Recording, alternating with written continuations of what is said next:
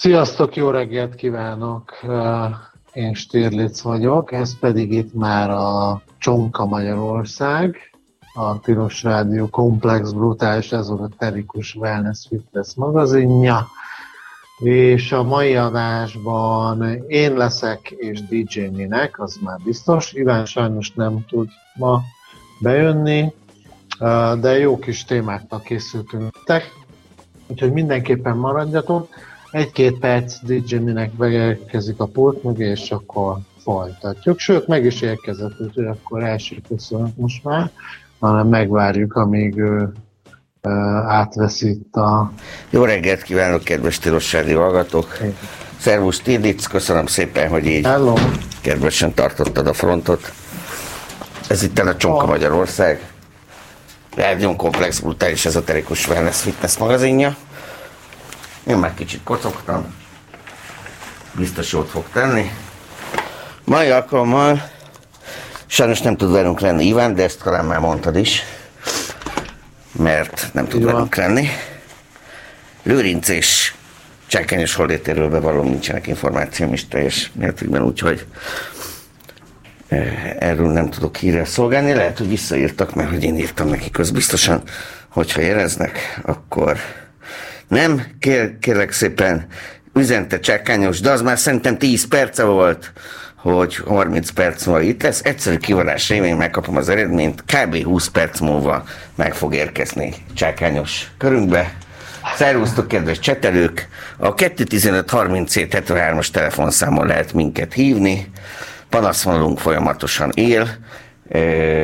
A további szolgálati közleményként jelezhetném, hogy pofátlanul meleg lett kint, ami az is jelez, hogy mennyire leizzadtam, mire én ide beértem egy ilyen könnyedesű kabátban, ezek szerint nem tudom, mibe kellett volna jönni, talán fecskébe. Kevésbé jó egyébként mindenkinek elmondanám, hogy egy hideg csepp közelít felénk úgy NATO irányból, tehát, hogy észak-nyugatról el fog minket kapni, és már éjjel ebből esők, beágyazott záporok és egyéb nyalánkságok jönnek, és több hullámban esni fog az ország különböző táján egészen talán csütörtök délelőttig, de hát ez kell a vetésnek, ugye, hiszen miből nőne akkor a ligarháink vagyona, hogyha nem lenne bő és dús termés, ráadásul ki fog esni az ukrán gabona, meg az ukrán napraforgó, úgyhogy nagyon jó, hogyha nő a magyar termés elvére be tudunk törni a piacra, majd erről is szeretnék beszélni, hogy mi mindent kell pótolni a világgazdaságban, hogyha egyszer ez kiesik, lesz majd kis frontjelentés, ezt Stilic fogja nektek prezentálni, bár még nem tud róla, de most már tud róla, hiszen ő rajta tartja ütőerén a modern harcászat vívmányai, nem is szólva arról, hogy mik a fejlemények jelenleg Ukrajnában, amiket persze csak a hát. jó Isten tud pontosan. Meg Most esetleg Putyin ja, elnök. Igen? Pont, pont, bocsáss meg. Hát, hogy most, uh, most kevesebb infó van egyébként, mert most ilyen, hogy mondjam, kicsit ilyen alacsonyabb intenzitásra kapcsoltak szerintem. Értem. Olyan értembe. De majd ez később akkor beszélünk el. Ez a keleten a helyzet változatlan típusú. Hát most lehet, hogy ilyesmi lesz, hogy uh, lassan, lassan fog ez haladni. Meg uh, most az, tehát például nem nagyon lehet tudni, tudod, hogy ugye nagyon várják az ukránok a nehéz fegyvereket a, a fronthoz, a Igen. nyugatról ugye a szállítmányokat, de de mivel át kell szállítani az egész országon gyakorlatilag, tehát egy ilyen 700-800 kilométeres igen. távot kell megtenni, ráadásul úgy, hogy azt a vasút meg úthálózatot azért már eleve se volt túl jó, meg azóta már ugye támadták, meg bombázták. Uh, tehát nem, nem, és illetve próbálják azért titkolni ezeket nagyon, hogy mikor szállítják őket, meg hogy, mert az oroszok ugye folyamatosan próbálják majd Igen, majd visszatérünk arra a csodás jelenetre, mely a Halál 50 órája című filmben, amikor küldik a lövegeket, az ugye neked is megvan. Én erre nem emlékszem. Majd akkor mindjárt visszatérünk. Szervusz, kedves telefonáló! Szervusztok! Szervusz. Volt most az a hír, hogy a, a Moszkvát amerikai felderítőgép segítségével lőtték ki, vagy az ő helyzet meghatározása alapján küldték a rakétákat, vagy bármit is, ami elpusztította, hogy ezt mennyire lehet még proxy háborúnak hívni. Tehát nem tudom, biztos nincs erre egy szabályzat, de hogyha egy amerikai felderítőgép megmondja az utának, hogy hol lőjenek, akkor azért az egy, egy, nem egy proxy háborúnak se. Én nem szerintem se hívják proxy háborúnak. A proxy háborút azt rendesen úgy vívták, hogy mind a két fél a saját szövetségeseit háborúztatta. Például a vietnámi háború se volt igazából ugye proxy háború, hiszen ott voltak az amerikaiak a maguk teljes erejével vagy hát amit ugye helybe fel tudtak vonultatni. Tehát ez, tudom, ez definíció kérdése, és értem, hogy mire gondolsz, hogy mennyi az a szintje a, hogy mondjam, a katonai segítségnek, a katonai intelligenciában megmutatkozó segítségnek, ami után te közvetlen részvőnek számítasz. Én az az igazság, hogy ilyenkor tudod így, meghúznak egy vonalat, hogy már pedig mostantól kezdve közvetlenül beavatkozott az említett ország. Csak jelezném, hogyha már párhuzamot lehet vonni a vietnami konfliktussal, ott mondjuk 1957 és 1963 között folyamatosan évről évre dinamikusan nőtt, az amerikai katonai tanácsadók számát tudod, hívtak amerikai katonai tanácsadónak. Aha, persze, ott voltak full fegyverzettel, végül már tízezres nagyságrendben. Azt sejtetett, hogy ők nem csak tanácsot adtak, hanem úgy a helikopterjeik és fegyvereik segítségével bele is szóltak ott a harcokba tényleg, egyébként annyi kellett, hogy, hogy mert Amerika egy ilyen fura demokrácia, hogy így valahogy így rá kell, hogy bólincsanak a demokratikus döntéshozók, hogy kellett ott valami ürügy, hogy onnantól ez azt lehessen mondani, hogy mostantól az ország hivatalosan is háborúban áll.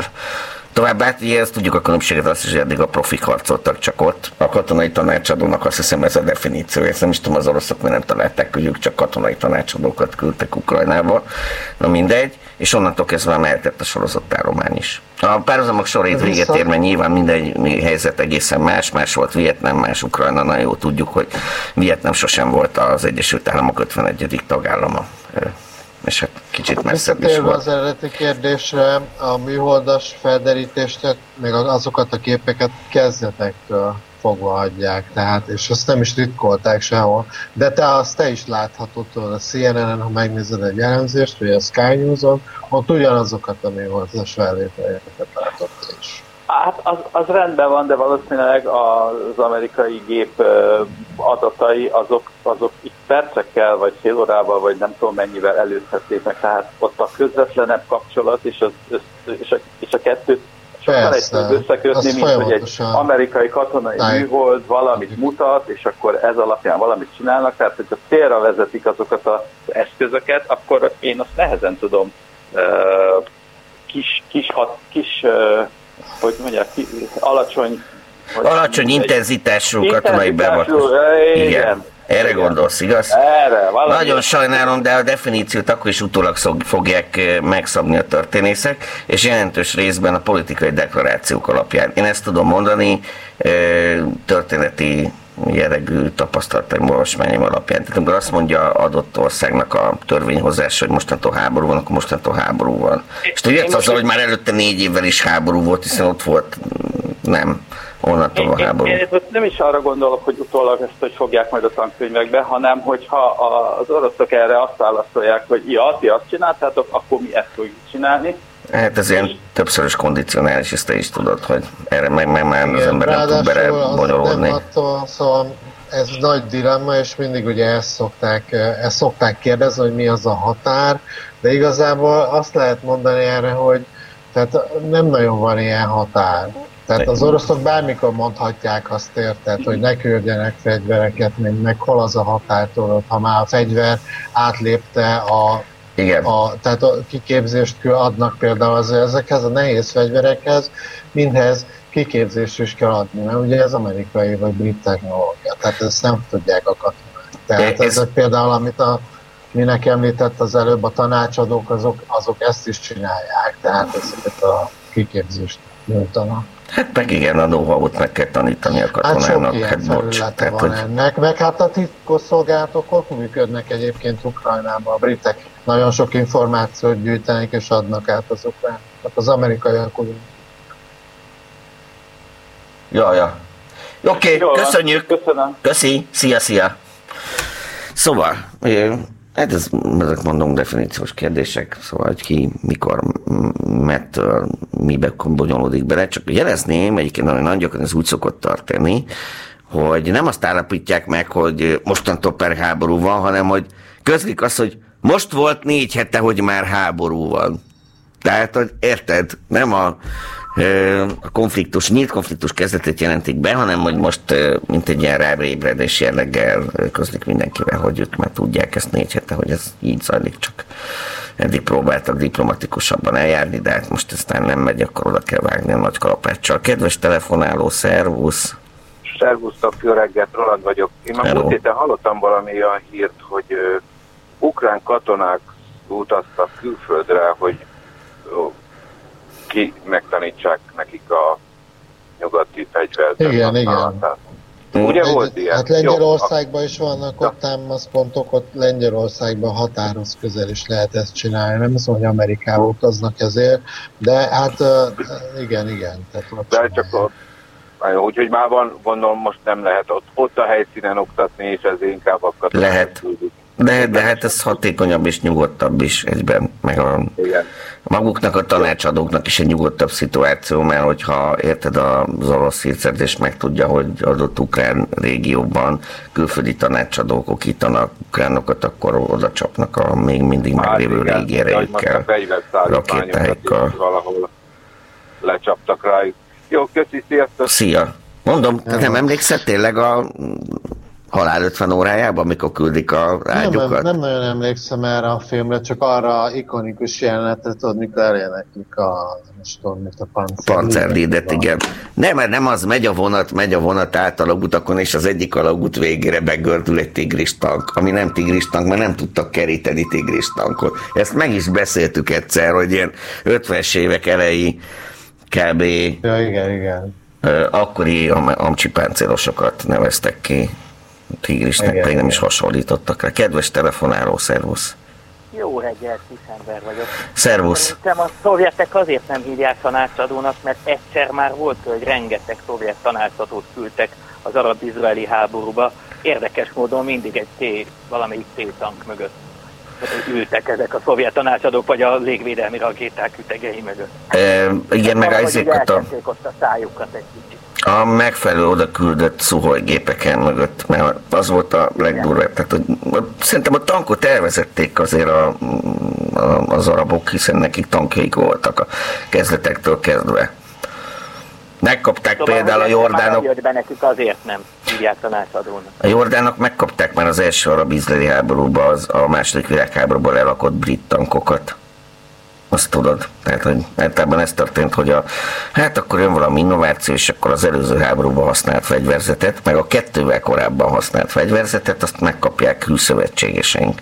És hát azért ne felejtsük el, hogy az első arab háborúban bizony ezek az arab államok még a britek szövetségesei voltak. Mind Egyiptom, mind Jordánia. Azt szeretném, ha párhuzamot tudnál vonni a mostani ukrán megszállást és a, a Szovjetunió afganisztáni megszállása között, ahol szintén az Egyesült Államok támogatta az afgán felkelőket. Az a nagy különbség, hogy Afganisztánnak, ami reguláris ereje volt a szovjet beavatkozás időpontjában, az ugye papíron az akkor regláló kommunista kormányzatnak a, az irányítás alatt. Tehát, hogy kivezette ezt a kommunista kormányzatot, azt nehezen tudnám meghatározni, hiszen azzal egy időben, hogy bemúltak az oroszok, először is kiiktatták Hafizullah, amin addigi kommunista vezetőt, aki más kommunista vezetők meggyilkolása révén került hatalomra. Ebből az alkalomból őt is meggyilkolta valami Spetsnaz kommandó, vagy hát nem tudom akkor hogy hívták, lehet, hogy nem Spetsnaznak hívták, és utána jött a, most nem akarok. KGB-nek hívták akkoriban. Babra Karmal jött a helyére, megtaláltam a nevét, igen, aki a Parcsam fakcióhoz tartozott, míg a másik az a Halk fakció. De én nagyon jó felé kapizsgálsz, az általában ez jellemző volt, hogy ahol létrejött egy ilyen szovjet uralmi szférára jellemző berendezkedés, annak fontos része volt talán a történelmi tapasztalatok alapján, hogy valami csekka KGB-szerű szervezetet kell létrehozni. Ez lesz mai műsorunknak egyik gerince a csekka történetéről fogunk beszélgetni, pláne azért, tehát, hogy... Én nagyon remélem, hogy onnan jön Putyin. Az lesz a vége, mint része a Szovjetunió afganisztáni beavatkozásának, amely, mint tudjuk, erős szerepet játszott a Szovjetunió széthullására. Ez az egyik része a dolognak, másrészt nagyon sokan nem szeretnék, hogyha ez úgy végződne, mint a Szovjetunió afganisztáni beavatkozása, az ugyanis az hagyja, hogy milyen szerepet játszott a Szovjetunió dezintegrálódásában, de a másik részről viszont egy teljes és azóta is helyrehozhatatlan káoszt okozott Afganisztánba. Azt azért az ne felejtsük el. Általában, ahova a szovjetek megjelennek, vagy az oroszok, de hát ugye a mostani oroszok szovjetek, hiszen egy KGB tiszt, KGB alezredes vezeti az országot, a Szoviguis KGB volt, tehát ami úgy néz ki, mint a Szovjetunió, úgy viselkedik, mint a Szovjetunió, és úgy beszél, mint a Szovjetunió, az Szovjetunió. É, De? Jó, erre majd mindjárt áttérünk, hogy mennyire utódja jelenlegi Oroszország részben a Szovjetuniónak, részben a cári Oroszországnak. Van már azon felül, hogy... Ez a mostani is úgy végződik, hogy letegyem a telefon, ahogy annak idején végződött, és általában, ahol a Szovjetunió megjelenik, utána káosz, szegénység, szegénység marad, úgyhogy minden eszközt meg kell ragadni arra, hogy ezt a Szovjetuniót lehetőleg széthullassuk. További oldást kívánok! További oldás, ciao. Én nem értem ezt az optimizmust, nekem az jött le, hogy a Szovjetunió Afganisztának kivonulása után az orosz történelem hogyan alakult, először jött egy ilyen kaotikus rablókapitalista szakasza, majd rögtön átváltott egy egyre durvuló autoritár rendszerbe. Tehát ebben én nem látok semmilyen komolyabb, már bocsánat, happy endet tényleg. Tehát azt számítva, hogy Gorbacsov alatt már nem bántak ilyen brutálisan az ellenzékkel, mint most. Tehát a jelentős visszaesést lehet tapasztalni több tekintetben. Sziasztok! Szervusz! Igen. Én ilyen, ilyen beavatkozás ügyben én nem vagyok háborús szakértő, de mondjuk ha én egy díjbírkózó vagyok, és te találkozom az utcán, és le akarlak verni, Aha, értem. te hívod a haverodat, Értem. akkor akar ínyálni, hogy na bocs, hát nem erről volt szó. Hát ha az oroszoknak nem tetszik, hogy beavatkozik a világ, hát menjenek haza. Hát szerintem az ukránok oldaláról minden segítség, minden logika szerint indokolt. Igen, persze nem erről volt szó, hogy most indokolt, nem indokolt, hogy mi ezt hogy látjuk, hanem hogy itt a félelmek működnek, hogy mikor látják úgy az oroszok, hogy itt már direkt beavatkozás zajlik, és az Amikor mikor... akarják, de az én, én nem vagyok ilyen szakértő, én azt mondom, hogy hogy minden megengedett. Valószínűleg ott húznám egyébként a határt, hogy mikor megjelennek idegen emberek is. Tehát a reguláris amerikai hadsereg, reguláris, mint felségjelű akármi, arra azt mondom, hogy az már izé, de, de addig Hát, Na, ennyit akartam volna, szevasztok. Szia! Csak itt már arról van szó, hogy akkor mintha egyrészt arról beszélnénk, hogy bármikor megtehetik, hogy ők tovább eszkalálják a konfliktust. B, hogy keresünk olyan pontokat, amitől kezdve akár ők érvelhetnek is amellett, hogy a válaszuk az indokolt, még hogyha nekünk nem is tetsző és kellemetlen. Ennyi. Szóval hát Igen. vannak egyébként ugye rengeteg önkéntes van, több tízezer önkéntes van állítva Ukrajnában. Amerikaiak is, egyébként britek is, de ezek nem zsoldosok. Tehát nem Értem, tudom, azok nem sosem zsoldosok. Igen, igen, igen. De az a helyzet, hogy én, én ezt már gyerekkoromban is tapasztaltam, a katonai konfliktusokban, meg némileg proxy voltak, kétfajta idegen kobbantás, kombattás típus vett részt. A gonoszok oldalán, a jobboldali reakciós, konzervatív, nacionalista amerikai barát erők oldalán zsoldosok harcoltak, míg a haladó hazafias baloldali erők oldalán pedig szabadságharcosok. De kis telefont kérek szépen. Interjút ahol nem, nem tudom, lehet, hogy el van csúsztam, mert interneten keresztül hallgatom a, a, a tilos. Három megjegyzésem lenne. Az egyik, hogy az arab-izraeli háborúban az izraeliek használtak náci tankokat is, az megvan? Hát minden fél onnan szerzett berendezést, ahonnan lehetett küldeni. Elárulom neked, hogy azért használtak nácinak nevezett tankokat, mert az izraelieket még 47-48-ban Csehszlovákia szerelte föl, már pedig a náci német fegyvergyártás központja Csehszlovákia volt. Ott nagyobb készletek álltak rendelkezésre olyan fegyverzetből, amit egyébként korábban a németek a más második világháborúban használtak. Egy teljesen jogos a megérzés, csak ennyit akartam hozzátenni. Mm, tehát az amerikai tankok mellett, leselégezett amerikai tankok mellett, a sörmenek mellett a, a német uh, harckocsik is ott voltak. Igen. A, a, mm, Másik? Azért, azért ahogy a Szovjetuniót megmondhatta a CIA Afganisztánban, most azért nem nevezném példaértékűnek, főleg, hogy a korábban visszaszorított más termesztésből finanszírozta a, a, a CIA, és ezzel a saját kábítószerpiacára is kitűnő hatást tett, mert a heroin fogyasztásra utána az Egyesült Államokban hihetetlenül kilőtt. Nem tudom, hogy ez a megvan-e. Nekem volt afgán csoportársam, aki azt mondta, mutatott fényképeket, hogy szovjet megszállás bármilyen durva volt, a lányok normális ruházatban jártak, a parkok rendben voltak tartva, és így tovább, és így tovább. Tehát akkor még nem volt az a káosz, amit ma látsz a, a hívadásokban. Ez részlegesen volt, így ezt egyébként el tudom mondani, hogy mi minden történt Afganisztánban még a szovjet beavatkozás előtt, de már a több hullában lefolytatott forradalom során, szóval azért voltak egyetlen dolgok. Másrészt persze igazad van, még a sah alatt kezdődött ez a fajta westernizáció a társadalomnak, hogy tudod, hogy nők kimennek nyugatias ruhába, rövidebb szoknyával. Igen, olyan képek készültek a 60-70-es években Kabulban, meg egy-két nagyvárosban, amit, hát ez nem hiszed el, tehát ez valami igen, valami Gary Cooper film, nem, nem, de ez az.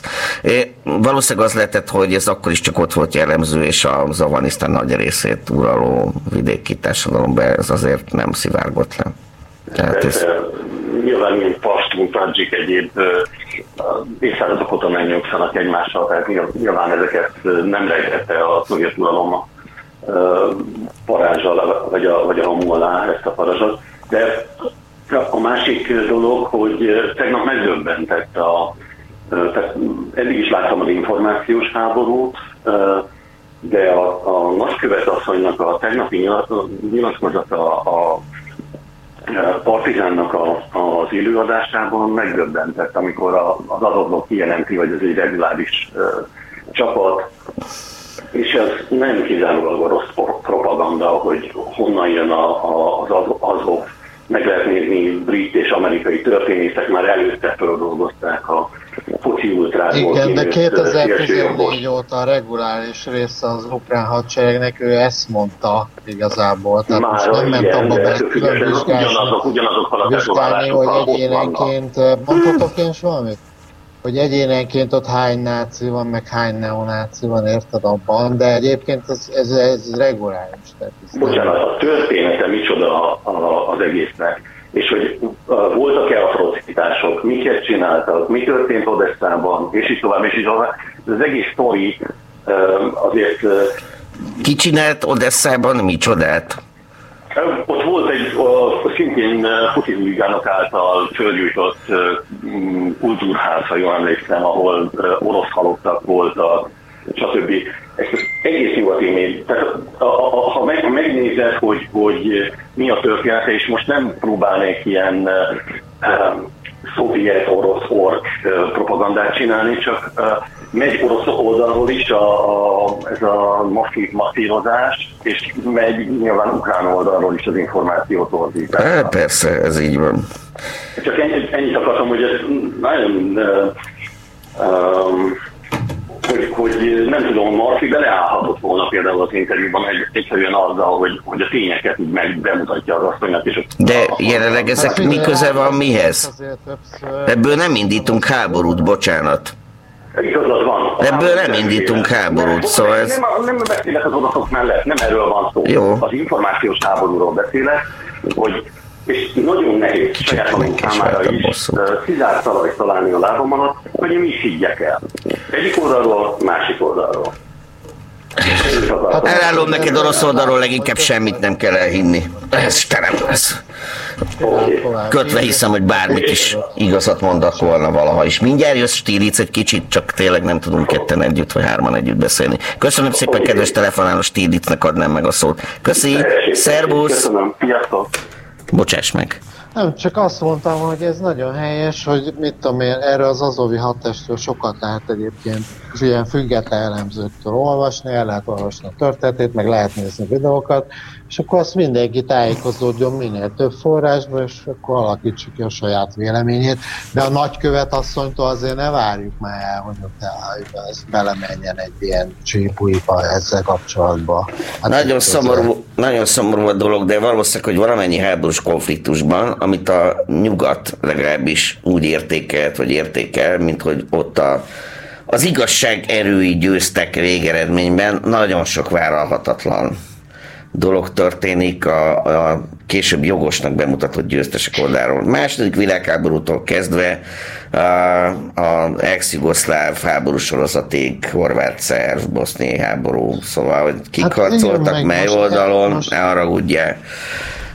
Talán ezért most nem jó háborúzni, mert mindenkiből a legrosszabbat hozza ki, tudod? Igen, igen. És elég sok szervezett erő van, amelyik nem mondja. A második világháborút azt meg jobb, hogyha hagyjuk tényleg. Tehát, hogy ott a, mennyiben nyertek meg a Na, meg Istenem. ennek azért valamivel alacsonyabb a relevanciája, abban az értelemben például, hogy mi történt mondjuk Bocsába, vagy Érténybe értett három hete, vagy egy hónapja. Tehát én értem, hogy nézzük meg minden nézőpontot, de hát tényleg ez nem annyira, nem ez a legfontosabb dolog most. Ja, Istenem, igen. Szóval... Na most azt akartam még mondani, hogy egyébként Vietnámban is ugye a migeket, meg a szubolyokat ott azokat is oroszok repülték szerintem, azokat a gépeket, mert ha, ha, de ahhoz se volt kiképezve a vietnámi pilóták, nem értettek el. De hát a vietnamek viszonylag jól megtanulták ezeknek a kezelését, és elég ügyesek is voltak vele, mind ebben a háborúban, mind utána a vietnámi-kínai háborúban, azért ez hozzátartozik a dologhoz. És valószínűleg idővel a megfelelő arab hadviselő felek is egészen jól elsajátították ezt a technikát. Ez idő kell hozzá, most mint azonnal hozzájuk vágni érted 70-et, aztán leparkolni őket repülőtérre, és aztán sajnos jönnek a izélék és a kifutón semmisítik meg őket, mint történt 67 júniusában. Na hát azt Kedves telefonáló, igen, szervusz. Igen, igen, itt vagyok, szervusztok. Imádom, amikor valakik informális vagy információs háborúról beszélnek, és elfelejtik megemlíteni. Persze, én is énekeltem az Azovi harc partizánok dalát. Ja nem, az Amuri, na mindegy, hogy elfelejtik megemlíteni azok a, azt a több száz vagy több ezer megerőszakolt nőt, és hátulról összekötözött kézzel hátulról fejbelőtt civilt, akit az oroszok kivégeztek. Tehát de, azért, uh, rendben van, de ezt mondjuk egyébként én hadd védjem meg őt most itt utólag, nem mentegette ezt az orosz viselkedést, tehát ez, ez nem volt jellemző, hogy a betelefonáló az hát, előző mentegette volna. Mentegette, ez így van, csak nem említette föl. Ha már nem említi föl, akkor ez úgy hangzik, mintha csak az azoviakat ö, ö, ö, ö, hozná pellengére. Az a helyzet, Értem, hogy Figyelsz. Értem te abszolút, amit mondasz, és igazad. Nem lehet mindent ez így elkezdeni, és akkor az egész háborút felsorolni, tehát így nem lehet érvelni, mert érted, akkor előveszel egy 600 oldalas könyvet, és mindent felolvasol belőle. Tehát, hogy ezt ne várjuk el, ezt nekünk tudnunk kell, ezt tiszteletbe kell tartanunk, már hogy a tényeket és jelentős részben felemlegetni, de én nem várnám el egy telefonáló két perces betelefonálása során, hogy ezeket így előadja. Bocs. Ezt hát, nekünk kell levonni a következtetést mindannyiunknak. Én miért ha valamit ö, kritizálok a saját véleményem vagy álláspontomból, akkor egy picit mellé tenném a, a, az ellenkezőt is, amit velem szemben mondanak, de egyébként ugyanarról beszélünk és egyetértünk, de én addig, hogy mondjam, és itt egy picit behoznám ezt a kárpátai magyarok történetet is, én addig nem állnék a, most hülyén fog hangzani a kárpátaljai magyarok ö, pártjára, amíg az ukránok el nem kezdik lőni Moszkvát. Tehát, ö, hogy értsétek, ö, nem, engem nem fog tudni senki meggyőzni arról, hogy az azovi hadtest, hogy bárki is mekkora náci volt, vagy van, vagy lesz, addig, ameddig egy ö, ellenséges orosz ö, ö, támadó agresszor a, az ukrán területen ö, agyonlövi az embereket, a civileket. Az a helyzet, Tehát... hogy miért még nem belemennék ezekbe a dolgokba, én megértem azt, hogy emberek, és rendes ez az orosz propagandára jellemző, állandóan a második világháborút akarják újra játszani, ráadásul abban a dramaturgiában, milyen a saját partizán filmjeikben történt. Itt ez két dolgot tudnék hozzáfűzni, azok az egész orosz-szovjet második világháborús emlékezett kultúra az hazug volt és hamis. Mindenektől kezdve, és ez sajnos a nyugat ráhagyta 50 éven keresztül, hiszen az ő szövetségeseik voltak a háborúban, és hát azért ők se voltak nagyon tiszták abban, amit műveltek akkor. És elnézést, ők abból indulnak, hogy ezt megtettük a, a dicsőséges, hogy hívják ezt, mi a Matyrógyina érdekében indított nagy honvédő háborúban ezt meg lehetett tenni, akkor most is meg lehet tenni a nyomorult szeparatisták ellen, hiszen megtették. Pontosan ezzel a brutalitással. Na jó, oké, okay, köszöntem, megjött. Csákányos, leraklak. Szia! Még az, tegnap hallottam ilyen megdöbbentő számokat, hogy az oroszok mennyi hadianyagot kaptak a második világháború alatt az amerikaiaktól, tudod. Iszonyat mennyiségű járművet, fegyvert. Meg ki kaptak az amerikaiaktól? Oroszok. A második világháborúban rengeteget kaptak, így van pontosan, hatalmas konvojokba érkezett a cucc, egyrészt az északi viszonylag jégmentes kikötőkre, amikre vadáztak a német tengeralattjárók, illetve küldtek egy ideig nekik hátulról is, aztán az ugye kockázatos lett, mert utána már háborúztak Japánnal. Apám, apám az 50-es években hmm. volt katona, és Dodge weapon tanult vezetni, az egy ilyen uh, amerikai ilyen terep, nagyobb ilyen uh, terepjáró autó, és ugye az ebből az amerikai hadisegélyből volt az is, amit az oroszok utána itt hagytak tőle véget ért a háború. És akkor utána az a magyar hadseregre szállt. Szóval ugye rengeteg hadianyagot kaptunk, kapta akkor is a harcolfele. Ja, Istenem. Ö, panaszkodás, igen. Jól van. Jól van, jól van. Megérkezett Csákányos, szervusz ja, Csákányos, hello. Most már Jó reggelt oh. kívánunk. Igen, szervusz. Mi újság? Meddig élsz rá, Csákányos? Mi, micsoda? Mind végig. Végig, végig. Végig ráért, csak most ne szórakozzál. Nem kell, így van. Ó, Isten. Szóval, valóban. Nehéz ezzel a dologgal mit kezdeni.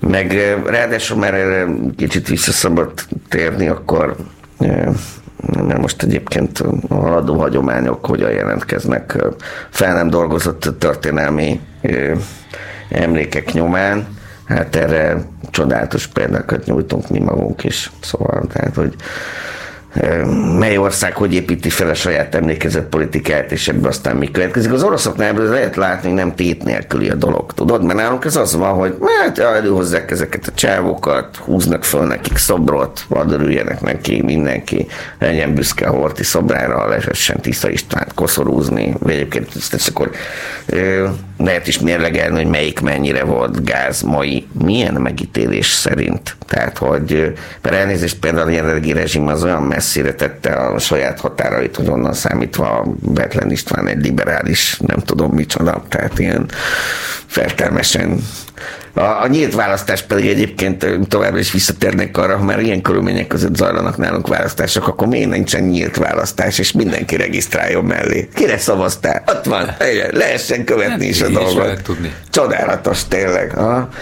Valakiket majd felelősségre kell vonni, hogyha ugye, milyen szép. Meg ráadásul, tehát, hogy ezt be lehet írni egy ilyen kis könyvbe, tehát mint hogyha lenne egy ellenőrződés, akkor három piros pont után, aki már háromszor leszarvazott a jogosan nyertes előre, annak valamiért számíthasson is. Szóval ez már csak a következő lépés lenne a plurális választójog, de ezt most tényleg ne firtassuk. Szóval, visszatérve arra a dologra, ezt már egyszer pedzegettem nektek a chatünkben, hogy nagyon érdekesek a, a visszhangok arról, például a kisebbségi magyar értelmiségben, nem csak hagyják, hogy mi zajlott itt le. Arról egyébként nekik, tehát én egy bíróbéra interjút olvastam el konkrétan az élet és irodalomban. Jó tudom, hogy mazoista vagyok, de hát az ember vécén sok mindent megtesz, és aztán utána ez el is indította a perisztaltikát, az az igazság. Valamit szerintem csak ott szabad olvasni. Na mindegy, igen. Igen, igen. Ezt reggel olvastad? Nem ma reggel, ez már múltkori volt, szóval ott minden előfordult, és, és ő is azzal jött elő, hogy bizony, a, az, a, hogy Putyin, és a, akit végigmenteget az egész interjúban, nála csak kőben ugye miniszterelnökünket szereti, hogy hát vegyük észre, hogy itten azért az orosz kisebbség elnyomása az az, ami ahhoz vezetett, hogy és akkor hol? Tehát ez, ez, ez a szempont, ez kizárólag tényleg az orosz propagandába kerül be. Az a vélhetően, ők úgy számolnak egyébként, ezt már tényleg egyébként a múltkor elmondtuk, hogy egy language continuum, tehát egy által jellemzett országban, ami a nyelvi elosztás az ilyen, hogy nyugatról kelet felé, persze közeledik a standard orosz felé, de végül is persze is a sok bevándorló az meg oroszul is beszél, akkor annak mi értelme van, hogy a megmenteni kívánt oroszokat lövik szét a legkegyetlenebbül? Mert, hogy, hogy hát mert elnézést azok a, az a régiók, amiket a legkegyetlebbül szétlőttek, voltak azok, amiket ők e, úgy adtak, úgy kommunikáltak, hogy ezek a, az orosz-oroszok által lakott területek, ahol a, tudod, a veszélyeztetett nemzeti kisebbségek laknak. Egyébként megjegyezném, hogy amennyiben kedves Béla így a, a, a saját revizionizmusunkkal akart párhuzamot állítani, akkor nagyon jól tette, ugyanis semmi sem tett olyan sokat a Trianon után külföldre szakadt magyar kisebbségek szétveréséért, mint a magyar revíziós politika. Bocs. Tehát, hogy ha valaminek nagyon nagy szerepe volt benne, hogy, hogy olyan lett utána a rommagyarság, hogy ezt a szép szót említsem, amilyen lett utána, az, az persze nyilvánvalóan a minden a bekezdő bolsevizmuson kívül, az volt, amit a revízió után politikát gyakoroltak a mieink felvidéken, Észak-Erdélyben, délvidéken. Szóval azért bocsánat ebből a szempontból. Ők is most, most is így van. Egyébként. Most is így verték, ők kovácsolják össze az ukrán nemzetet szó szerint azzal. Tehát ez Nyilván egyébként a, a, a párhuzamok sorait véget is ér. Itt egy nagy hatalom próbálja integrálni saját elveszített birodalmi területeit, bármit is mondunk erről. Mi meg hát hogy annyira voltunk nagy hatalom, amennyire a mostani is annak képzeli magát folyamatosan, Igen. főleg verbálisan, Egyébként... ugye? Ezt nektek mondtam, hogy akivel ukrán sráccal beszéltem tegnap, azt úgy hívták, hogy Jaroszláv. Például, hogy Jaroszláv Kaczynski, vagy nem tudom. És, és ahogy beszéltek, hát nekem, tudod, ők ugye, az inkább nekem a lengyelhez jóval jobban é... hasonlított az oroszhoz. Az a helyzet, hogy egyrészt vannak ilyen dialektusok, amik ott a Perimvidéken, a, a Kárpátok alján, Podkarpacki beszélnek, ami mondom azt, hogy átmenet de azért az ukrán az kereti szláv nyelv. Tehát az bárhogy is nézzük, az közelebb áll az oroszhoz. A nyugati dialektusa is, mint a lengyelhez, ami egy nyugati szláv nyelv. Igen, de azért most már szerintem ezek nem olyan fontos, vagy nem, nem tudom, tehát nyilván a 19. században fontos volt, hogy akkor milyen nyelven beszélünk, mert az, az, az a nemzet, meg akkor úgy határozzuk meg az, az országokat, de hogy szerintem ez igazából miért fontos? Hát, mert sokan, kellően sokan fontosnak tartják, akkor fontos lesz, tudod? Ja, nem az csak, hogy most a lengyelhez hasonlít, vagy az oroszhoz hasonlít, van, attól nem lesznek ők közelebb Oroszországhoz, vagy Lengyelországhoz. Nem, attól ez csak egy impresszió lesznek. volt Stilic részéről, hogy védje ja, meg, tehát hogy annyi, hogy ez egy ilyen... volt, hogy ezek, ezek nekem, ahogy fel voltak költözve, ahogy beszélt, ahogy viselkedtek, én sok oroszt is ismerek, nekem ez kulturálisan ők nem orosznak tűntek egyáltalán. Hát inkább lengyelnek mondom. De hát ezek kieviek voltak egyébként, úgyhogy uh, hát meg amennyire én ezt meg tudom ismerni, határozni, de tudod, nekem azért ez, ez egy szignifikáns different, tehát eltérés volt, ahogy őket láttam itt, beszélgettünk egy órán keresztül, mint ahogy egy orosszal beszélgettem régebben. Az az igazság, hogy visszakapcsolom egy kicsit a telefont, jó?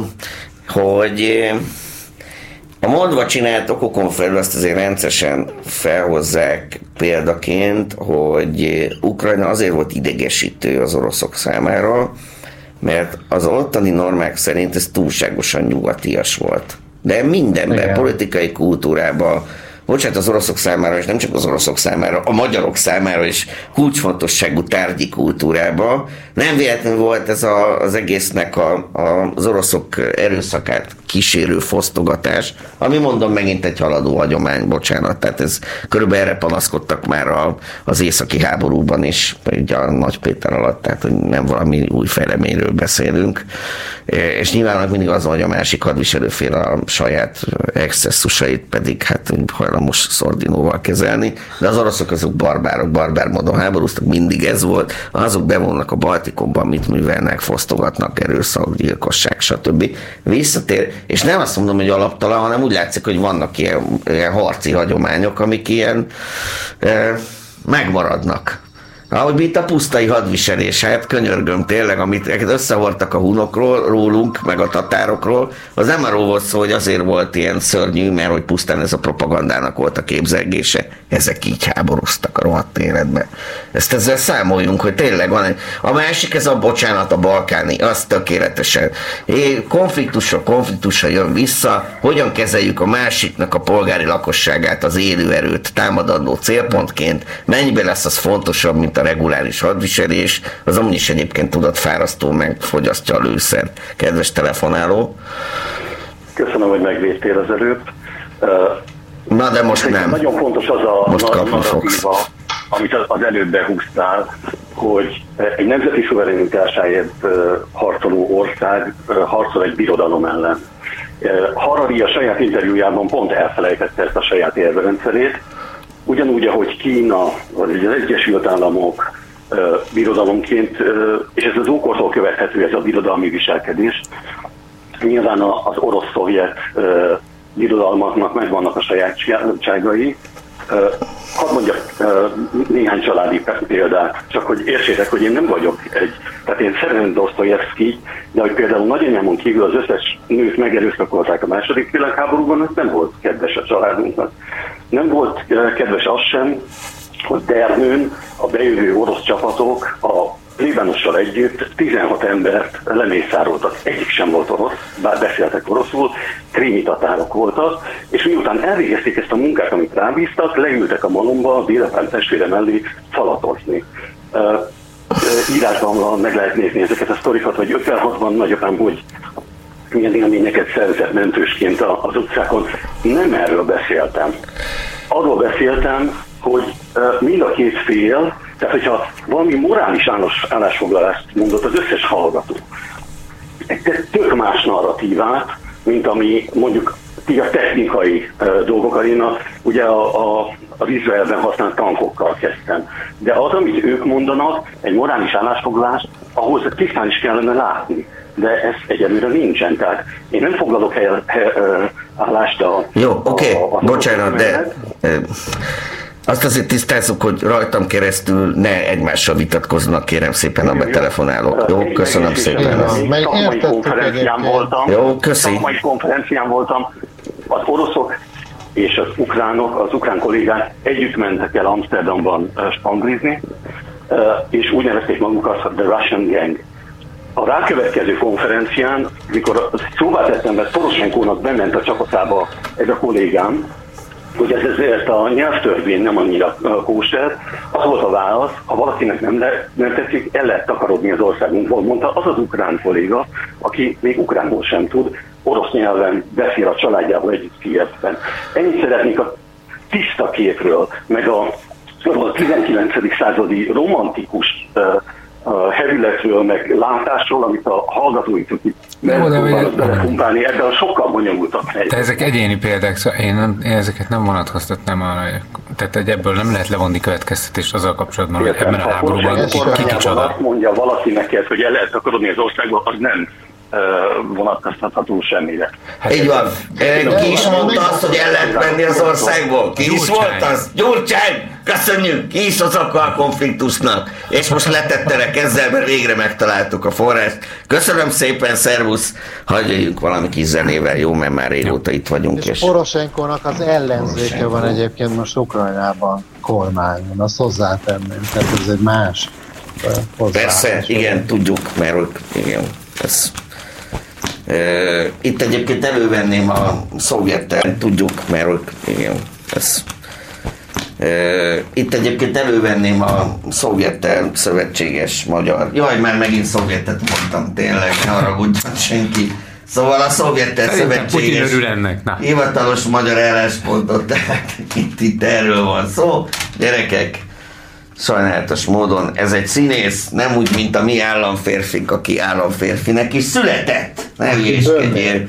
Tényleg, ő kőből van és vasból, ami egyenesen mond. Az ilyet azt bányásszák, hát most tényleg szögezzük már ne, nem, a tévébe bohóckodik, meg hát valami jó kis régi számot szeretnék nektek lejátszani, hadd örüljenek. Így van. Szenet ilyen featuring Cutie, Filthy, Monkey, Mafia, Remix. Ez jó régi, ezt fogjuk meghallgatni.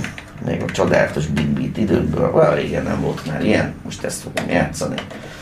Mindjárt visszatérünk, és aztán hamarosan vesszük a kabátot, és beszélgetünk egy kicsit a KGB-s háttérről, mi a fenét is jelenthet az, mondjuk egy jeles áron férfi esetében, meg több esetében, jöjjön akkor a zene, és visszajövünk azonnal.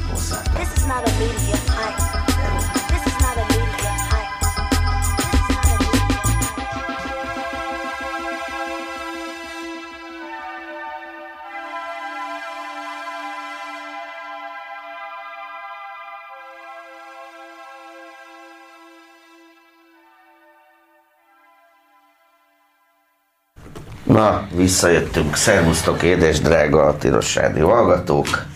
Két csodás zeneszámot hallottunk a 90-es közepéről. Először is ilyen korai műremekét.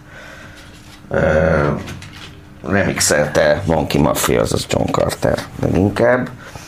Aztán pedig, mert hogy ez a korai műremek volt. A, jaj, de jó, tényleg, hogy itt sikerült ez a Filti című a Szenetjén repertoárban is kivételt képező darab. Ennek volt Monkey Mafia remixe 96-ból, és aztán pedig DJ Futtól a Cosmic Jam, az olyan kb. 95-ös. Hm. Jól van, e, 36 éve volt Csernobil. Kíváncsi vagyok Putyinnak, ez fontos dátum-e, e, egy kis taktikai. Ezt most nem is folytatom tovább. Csernobyl fontos volt nekik, hát látni valamit, hát, megpróbálták magukat beásni, tehát hogy ez meg volt ez a dolog. Ezt már most máig nem igen. értem, vagy ott lehet valami megfejtés, hogy mi volt Azt a cél. Senki nem Sem. nagyon értette egyébként. De van, lehet, hogy az elektromos hálózatot szerették volna kontroll alatt tartani. Ugye, ez egyik fontos elemét az elektromos hálózatnak. Egyébként ezt több a, a hadsereggel foglalkozó regényben is megfogalmazták, hogy azért a hadseregek működését ezt mindig is jellemzi egyfajta ilyen e, militáris eredetű debilitás. Tehát ez többé-kevésbé ugye a 22-es csapdájától a Svejken keresztül számos irodalmi alkotás. De hát ezt egyébként máshogy nem is lehet. Szóval ezt, neked ezt megcsinálják filmen, megírják regénybe, ezt nem hiszed el valószínűleg. Nem, a legjobb elmélet ezzel kapcsolatban, amit eddig hallottam, az az volt, hogy igazából van, hogy Csernobil az, a, az, az, az, az, ami, vagy a keleti, vagy nem tudom, a szovjet 51-es zóna, tehát ott igazából egy, egy UFO zuhant le, tehát nem volt semmiféle katasztrófa. Igen. Ezt csak elítették, és most Putyin oda ment megnézni, hogy tényleg mi van. Aha. Mi van, ott van-e, vagy az egész kamu, és hát nyilván nem fogjuk megtudni, valószínűleg elvitték akkor az űrhajót. Azért, azért vonultak ki, mert megtalálták. Istenem. Na és mi volt benne? Azért nem arra kíváncsi vagyok tényleg. Tehát, és de, de valószínűleg, hogy a... nekem jutott az eszembe most a háborúval kapcsolatban, hogy ugye azt szokták mondani, hogy az ufok észlelések akkor lettek gyakoribbak, mikor a második világháború után ledobták a atombombát az amerikaiak a második háború végén. És hogy ugye most miért nem, hogy milyen ilyen nagy katasz, vagy hát nem, hát egy ilyen óriási krízis van, és ugye megint azért az atomháború réme egy picit azért ott lebeg. Tehát, hogy az ufók miért nem jelentek most meg, hogy véget vessenek ennek, és Uh, Először is a nem azonosított légköri jelenségeknek a tapasztalata az nem azután szaporodott el pusztán, hogy az amerikaiak ledobták Japánra, hanem hogy párhuzamosan haladt azzal az írtózatos mennyiségű nukleáris töltettelnek az elpufogtatásával, amit a volt, van is egy ilyen csodás infografikon bemutatják azt, hogy egyébként, hogy a, ezt nálunk is végigfutott. Így van, minden. pontosan. Van, aki ebből zenét is csinált, tehát tényleg. hogy ezt átültette zenére. Na most ezzel kapcsolatos, hiszen ez valószínűleg tényleg nagyon érdekes légköri jelenséget indukálhatott. Ez akkor is csak egy magyarázat marad, egy potenciális magyarázat, hogy azért ennek nagyon erős elektromágneses hatása van. Minden egyes ilyen nukleáris robbanásnak, ugyanis a teljes spektrumon történik utána a rádiótól a, a gammáig bezárólag sugárzik a dolog, és ez nyilvánvalóan a középső és felső légkörben nagyon érdekes jelenséget tud kelteni. Nem kis részben azért ez volt az alapja annak, hogy korlátozni, illetve tiltani kell a légköri robbantásokat, mert számunkra, de inkább nem az, hogy tudjuk, hogy mit okoz, hanem azt tudjuk, hogy mit okoz. Hát, hogy nagyjából nem vagyunk tisztában pontosan ennek a rendkívül érzékeny rendszernek, ami a légkörünknek a működésével. Azt is csak találgatjuk jelenleg, hogy a mi beavatkozásunk az mekkora közép és hosszú távú hatásokat gerjeszt. Tudjuk hát, ugye erről szól a mi jelenlegi klíma és energiapolitikánk, amit ugye fel kéne függesztenünk, így gyorsan egy gyors átvezetés következik, Na, hiszen tudod, tudod, hogyha ezt nem csináljuk meg, akkor olyan magasan maradnak az energiárak, hogy már, már mindent megtesz értünk kormányunk, de sajnos a rezsicsökkentést ebben a formában nem tudja fenntartani, pedig hát ők jó szándéktól elterve ezt már javasolták réges-régen az EU-nak, azt két hete beszéltünk pont erről Magyar Petivel, ugye? Igen. Ha, Istenem. Le, lemondanak a rezsicsökkentésről? Nem, hát kényszerítve azt, lesznek azt a Brüsszel miatt. Azt hiszem ah, tényleg. kell nevezni, valami jó, másik hangzatos nevet kell neki találni. Hangzatos név az kell. Hangzatos kell, az nagyon kell. Jaja. Ah, csak szó, azt akartam kérdezni, hogy nem úgy azt, gondol, azt mondták, hogy ugye az UFO-k majd beavatkoznak, mielőtt figyelnek minket, és hogyha a saját elpusztításunk határára élnénk, érnénk, be fognak avatkozni. Igen, de ez mit jelent, hogy visszarántanak, vagy pöccintenek egyet? Pöccintenek egyet? Tudod, mert ez azért az nem mindegy, tudod, hogy most segítőkezet nyújtanak, vagy rálépnek, mint ahogy számos filmben ez látható. Yeah, mindenki soroljon filmet, ahol a kapaszkodó embernek a lábára rálépnek. De a kezére, bocsánat, kezére rálépnek, igen, és akkor megjelent mindenki egy Harrison Ford kacska újja, amit utána számtalan más filmben is előadott ezt a kacska új mozgást, általában oktalanul, de annyira bejött neki, az megvan, tehát ez kezdődött a, a Blade Runnerbe, és utána egy csomó helyen előadta a kacska újas megoldást. Nagyon jó, hát Figyelj, bocsánat. annyira szar a helyzet, hogy annyira polarizált már így a társadalom, hogy Igen. kell egy új közös ellenség. Uh-huh. Úgyhogy majd lehet, hogy inkább azok lesznek a cufók, tudod. De mi van, hogy az ufók között is? tudnak együtt harcolni a DK-sokkal az ufók ellen.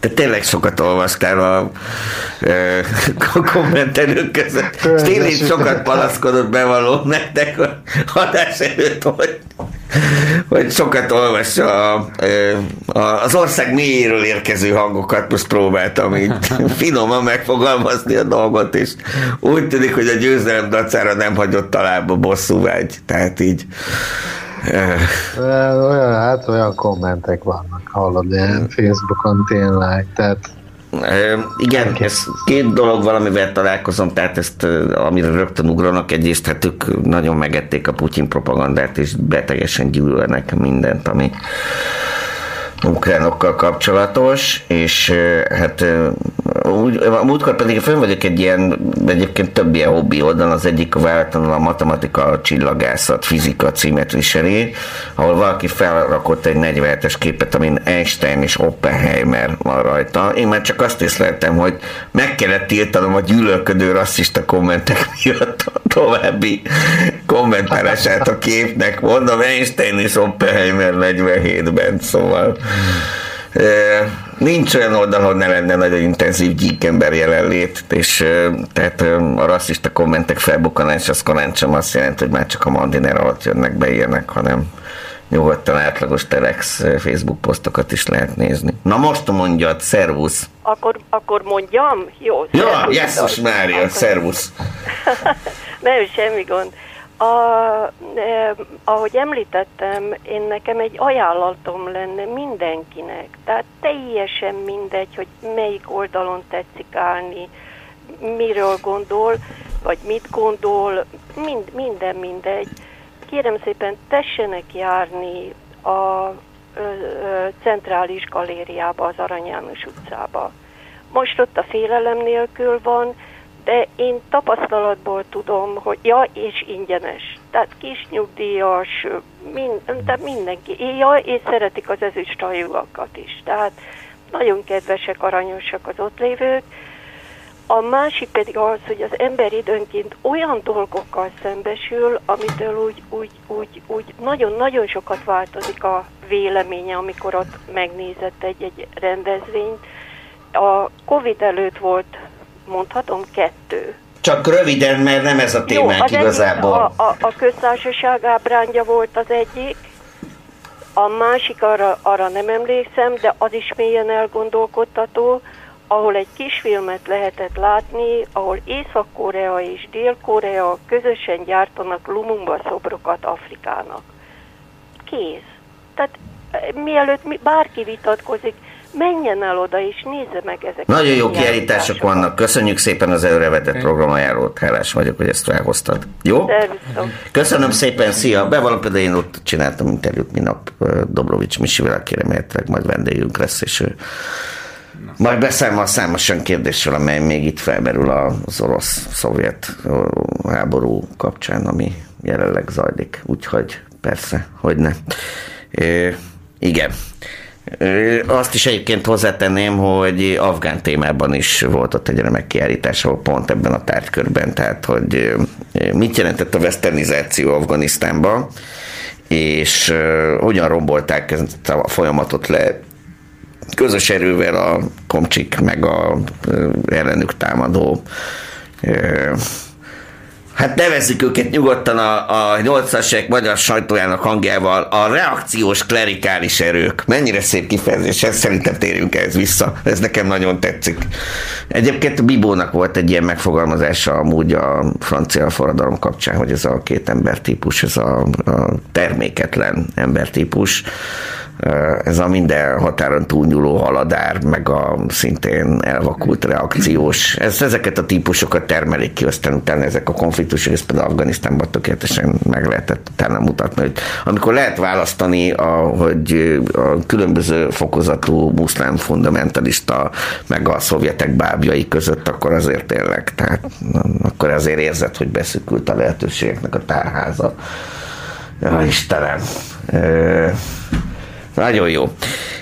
Szóval visszatérve az a dologhoz, amit már az elején pedzegettem, itt egyébként kedves csetelők is már ezt a témát felhozták, hogy teremtette tényleg hiány szituációt a az oroszok ukrajnai agressziója, meg annak a következményei. Milyen, milyen élelmiszerben? Vagy Ezt érdemes végignézni, hogy melyik, melyik nyersanyag tekintetében, ugyanis mind Oroszország, mind Ukrajna eminens termelői voltak számos mezőgazdasági versus ásványi nyersanyagnak, és még plusz egyébként bizonyos finomított termékeknek is. Tehát a nyersvasot azért már nem bányászák, azt azért viszik ki, tudod. Meg itt az is érdekes megnézni, hogy valójában mennyire terjednek ki a nyugati szankciók, amik egyébként nem most kezdődtek, csak jelezném.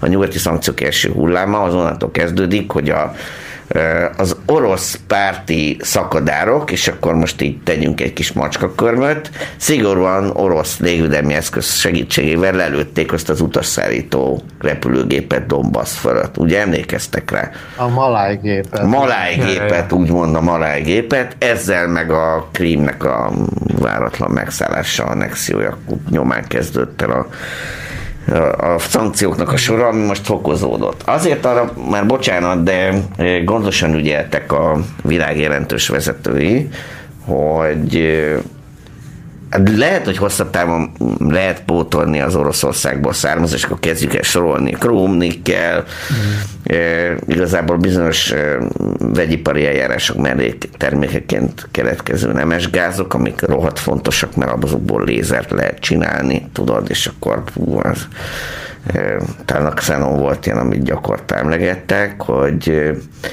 az mennyire kulcsfontosságú olyan lézerek gyártásához, amikkel nagyon finoman lehet megmunkálni a csipeket. Chip litográfiának hívják így a képzőművészetből importált kifejezése. És hát ez bizony az onnan, onnan, onnan szokott volt keletkezni. Tehát azt a levegőt se folyosítják, és frakcionáltan desztillálják. Ez az eljárás lényege így állítanak elő. Hát sok mindent állítanak így elő, de az egyik frakció ezután már a különböző nemes gázok lesznek. Ez is hiányozni fog. Már a csipgyártást azt amúgy is nagyon fogja ütni a következő nem orosz eredetű para a világgazdaságban, meg az ellátási láncok működésében. Felütötte a fejét a járvány Pekingben. Ezt nem hiszem el, de ez meg volt neked? Megint Persze. Vagy? Ez még ugyanaz az Omikron. Most arra készülnek, hogy lezárják Pekinget. Tényleg, komolyan. Figyelj, nem egy új variáns van náluk, amit szeretnének így teljesen így izolálni, vagy eltitkolni. É, de miért nem jönnek most az újabb variánsok? Most, tehát pár hónappal ezelőtt még alig győzte az ember követni, most meg senki nem beszél ezekről. Egy kis lépést, hogyha tehetnénk e felé, jelezném, hogy a déli féltekén, ahonnan Na, ezek gyakorta el szoktak indulni, Dél-Afrika, Dél-Amerika, ja, még csak ősz közepe van. Ha. Tehát, hogyha egy a párhuzamot lehet hozni, akkor ugye október vége, igen, lassan ott indul a járványszezon, pontosan, hogy nálunk is. Van rá esély, hogy ottan újabbak alakulnak ki, vagy már eleve meglévők, tehát ezek általában az van, hogy évek óta inkubálódnak ott, csak most ezekből lesz járvány és akkor utána ezek majd átlépik az egyenlítőt. Erre már volt példa pont a koronavírus kapcsán, hogy ez meg fog történni. É, igen. Kínára visszatérve, Kínában papíron az Omikron vírus ami nálunk is okozta a negyedik, ötödik hullámot, vagy én már nehezen tudom ezeket összeszámolni. Talán ezeket, ezt már az Omikron okozta. Lehet, hogy az ötödik. De segítsetek már számolni, hanyadik járvány hullám ez, vagy most már ez a... Hát, vagy egybe veszik a negyediket, ötödiket? Soha el nem múló járványhullám való volt. Kicsit, kicsit az a rész van, amikor tehát mindenkor ezek a bifurkációs diagramokon jön, a, jön a zaj rész, most már kicsit nehéz számon tartani, Igen. hogy ne, nincsenek így külön, így egybecsúsztak a dolgok szerintem, de minden országban egy kicsit más, minden féltekintet, tudod, hogy így megy, megy a hullám a, a lavorba idő után így összeérnek. Igen, igen, igen, sajnos. Meg hát visszaverődnek a lavor faláról, erre gondolsz, és aztán kifröccsen. Igen. Jó, hát szóval csak e, e, ebből a szempontból e, még tartunk, ígérem majd további, bár tudjuk, hogy ez csak egy ilyen túlhypolt hullám volt, ezt elolvastuk Andrástól minden héten, sőt naponta háromszor valóban, de valójában meg hát a népünkre ez nem hatott őket, nem igazán hatotta meg, hogy hányan halnak meg a miénk közül, mert hát így a lényeg, hogy a kormány uralta a járványt. Nyilván ők így akarták, akkor egy ilyen kellett, hogy meghalljanak. Pontosan. A hullám meg a variáns nem párhuzamosan mozog, de igen. Sajnos az a helyzet, hogy bizonyos hullámokat bizonyos variánsok okoznak. Ez viszont így van. Ezt kedves Ginger csetelünknek mondanám. Mindegyiket lehet kötni egy határozott variánshoz. Úgyhogy hello, jó reggelt! Szevasztok! Picsúr, a, azzal azért vitatkoznék, hogy azok a szankciók, amik 14-ben a Krím annektálás után, meg a malájgép lelövése után történtek, a, azok nem, egyrészt nem voltak ilyen szigorúak, másrészt abban tökéletesen igazad van, hogy azt főleg például Belaruson keresztül simán abszolválták, Um, tulajdonképpen amit nem lehetett az oroszoknak megvenni, az Belarus simán be, berendelte, és uh, Belarus cégek uh, exportálták. Biztosan, figyelj, én nem mondtam azt, hogy nem lehet megkerülni a szankciókat, és arról sem beszéltem, hogy már akkor olyan szigorú szankciók voltak, mint most. Csak érezném, hogy ezek a folyamatosan szigorodó szankciók általában kikerültek bizonyos kulcsfontosságú nyersanyagokat. A jelenlegi szankciók nem is abban a tekintetben súlyosabbak, hogy megtiltották volna mondjuk ritka földfémek vagy nikkel folytatott tranzakciót, hanem megnehezítették azokat a, hogy mondjam, transfereket, amelyek szükségesek ahhoz, hogy egy ilyen kereskedelmi folyamat lezajlódjon. Nehezen lehet hát ki őket kifizetni. A rosszok bepucsítottak-e, vagy nem, azt most ne firtassuk meg, hogy ez hogy történik a dolog a részükről. Ezt várjuk meg a végét. Tudod, ők, itt mindig két álláspont van, az egyik ezt elővezeti Putyin elnök, és utána a kedves alemberei, akik előadták, hogy ők már 8 éve dacolnak a szankciókkal, és ettől csak megerősödött Oroszország. A B verzió, amikor előadják a veterán amerikai diplomaták, hogy már pedig nem igaz, hogy nem működnének a szankciók, az bizonyítja, hogy működnek a szankciók, hogy pampognak miatta. Mert hogyha nem működnének, nem is pampognának. Ez mondjuk egy kicsit leegyszerűsített érvelés, mert az ember akkor is panaszkodik, hogyha egyébként nincsen semmi baja. Ezek úgy látszik, magyart még nem láttak, nem értem a dolgot. De, de nem csak a magyarokat, hát mindenki. Hát. Igen.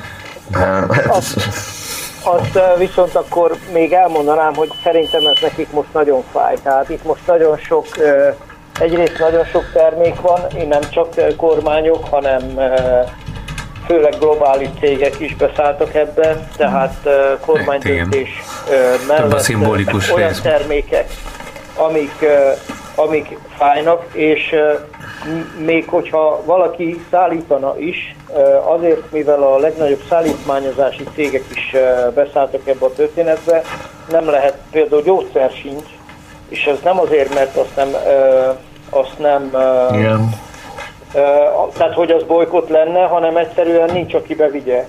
Tehát olyannyira lehalt a, a logisztika is ő, ő náluk, hogy ez fájni fog, én úgy érzem. Ennyi lett volna. Fájni fog hogy... egyébként, de szerintem az, ugye azt vitatják, hogy vajon ez ugye meg tudja állítani Putyint, valószínűleg ja, tudja megállítani Putyint, mert Irán se tudják így megállítani, meg Észak-Koreát sem. Vagyis az ottani diktatúrákat. Ja, abszolút. Hát, hát azért... hatásos, az biztos. Ja, hát ja, igen, hát nyilván ezek szerintem tök fontos, hogy nem tudom, azért ennek van egy ilyen szimbolikus jelentőség.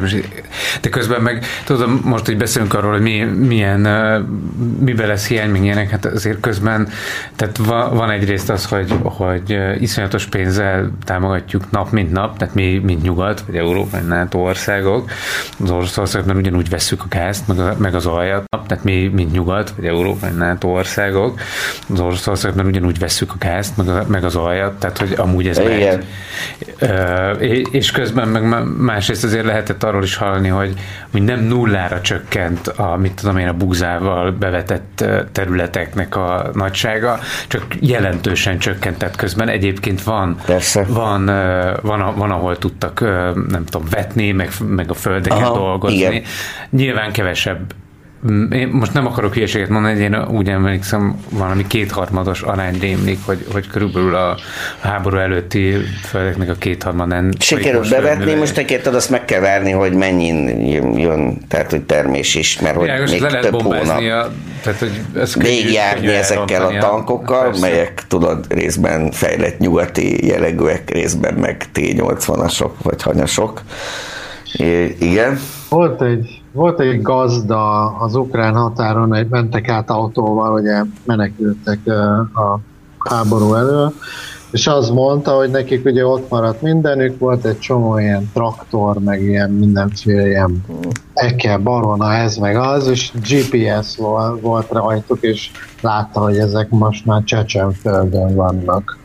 Úgyhogy el, azt is ugye elrabolták, elvitték. Hát igen, a mosógép volt a, igen, az korunk órája, de látszik azért ezek a fontos gépek is azért eljutnak megfelelő helyekre. Utána egyébként az is egyébként a mitológia része, hogy az elrabolt fejlett eszközöket nem tudják használni. Tehát, hogy tudod, ez a visszatérő elem volt, hogy lából leszereltek üzemeket. Tetszősen Magyarországon rengeteget, 45-46-ba, aztán ugye Németországba, és elvitték őket, és utána nem sikerült mindig összelegózni belőlük ott kint egy gyárat. Vagy ugye mm. személyzetet is kellett vinni, amúgy egyébként a technológia transfernek ez a speciális változat, ez hozzátartozik, hogyha visznek szakembereket, akiket hát én szintén... Ezt mondtam egyébként, hogy a csúcs technológiában úgy vittek el németeket, hogy azokat fizették. Tehát, hogy olyan pénzt kaptak, náci tudós kategóriánál tartunk, akik dolgoztak például a rakéta versus nukleáris technológiában, hogy őket rendesen kifizették és ezt a pénzt meg is kapták, miután elengedték őket a szovjet szolgálatból. Sokkal jobban jártak, mint azokat, akiket a kutatólágerbe tartottak, Korovjov és társai, mert azok azért, tehát hogy jó, hogyha a jó ellátást megkapták, tehát hogy nem kellett az éjhalállal küzdködni, mint más guláglakók, de hogy azért megfizették volna őket, pláne hmm valami voltak, nyugati pénzettségbe. Voltak a páran, akiket rendesen megfizettek? Igen, igen, igen, igen, igen. Ez, ez, a, ez a program ez tartott 40-es évek végén, 50-es évek elején, és valami technológiai zűr van, ez elakadt a dolog, és őket visszaengedték általában NDK-ba. És voltak közülük aztán, akik utána NDK-ból újabb technológiai transfer, de most már mint ö, tudományos tanácsadó, ez a katonai tanácsadó pandanya kerültek Kínába, és nagyon sok ilyen NDK-s, korábban nácik, és aztán kényszerűen szovjet szolgálatban dolgozó rakétatechnológiai, meg, meg nukleáris technológiai szakember vett részt a kínai nukleáris programban. Tehát, hogy voltak, akik így végigturnéztek a, a világot Na, a maguk szerény szóval eszközeivel. Nem csak Argentinában lehet találni. Minden... hanem Kínába is? Na most az, a, bocsánat, aki Argentinába került, az az, aki senkinek se kellett. Igen. Tudod, elnézést, tudod, az... Uh, voltak a, technoló, a náci technológiai fejlesztésnek olyan abszolút obskurus elemei, amit nem mertek felvállalni, illetve amik használhatatlanak bizonyultak. Gondolok itt a szörnyű fajbiológiai kutatásokra. De amíg arról volt szó, hogy hogyan hatnak az emberekre a harci gázok, a levegőtlen körülmények, egy csomó mind, amit ki lehet próbálni azért, hogy felszereljük az embereinket. Nagyon nagy sebességű és nagyon nagy magasságon szálló gépekkel, és azokba be is üljenek, azokat a kutatásokat folytatták Texasban is, bár a konkrétan a kutatóknak kiárt volna minimum egy olyan életfogyt. Kedves telefonáló, hello! Sziasztok, Ápoló vagyok. Szervusz! Ennek a keletről nyugatról történő agyelszívásnak vannak régebbi hagyományai is. Nyugatról keletre? Nem arról gondolsz? Nem, most keletről nyugatra. Jó, oké, okay, mondja. Tehát pont az ellenkező, mint ami benne van a köztudatban. Persze. És pedig az, az hogy Létezik. Egy, egy, egy példa, hogy amikor a Mehemed szultán beindult, hogy meghódítsa Magyarországot, nevezetesen pont a Nándorfehérvár ellen, akkor előtte rengeteg nyugat-európai ágyúöntő mestert hívott az udvarába, és az a nagyon fejlett, ami a korábban a, a legfejlettebb haditechnika volt tüzérséget illetően, az nyugati tudásnak volt köszönhető, sőt, fennmaradtak arra írások, hogy Nándorfehérvár ostrománál a török tüzéreknek is a fele az nyugat-európai bérmunkás volt. Ez így szabadságharcos vagy zsoldos válasz légy szíves. Ö, zsoldos. Ugye? Zsoldos. Aha, helyesen válaszoltál. Köszönöm, tanár Igen. úr. Az a, a törököknél ez, ez, ez azért volt egyszerű, mert náluk úgynevezett katonarabszolgaság volt. Tehát, hogy... Igen, leülhetek? Te? Hát, hogyha kihoztad az indexet, utána leülhetsz. Aztán visszaküldted, de utána küld be. Mindegy. Jó van.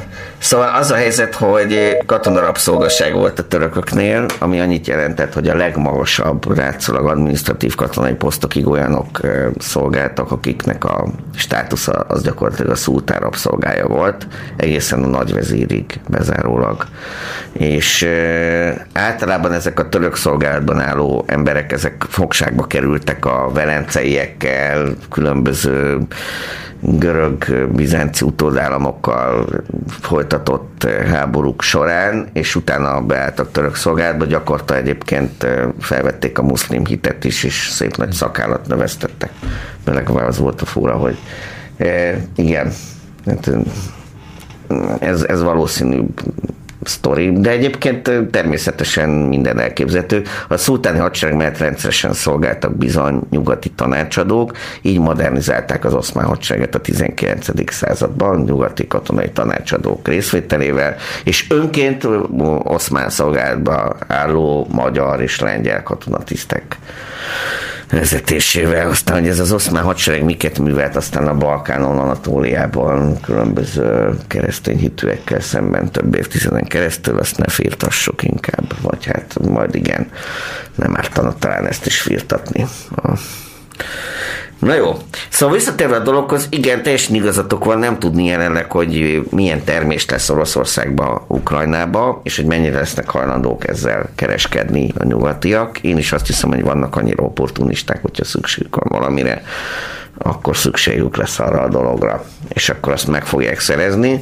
Főleg mert, hogy, és most nem a mezőgazdasági javakról van szó, hanem mondjuk pont, pont a, az ilyen értékes ásványi nyersanyagokra, hogy a B-vertozat az pont Kína lett volna.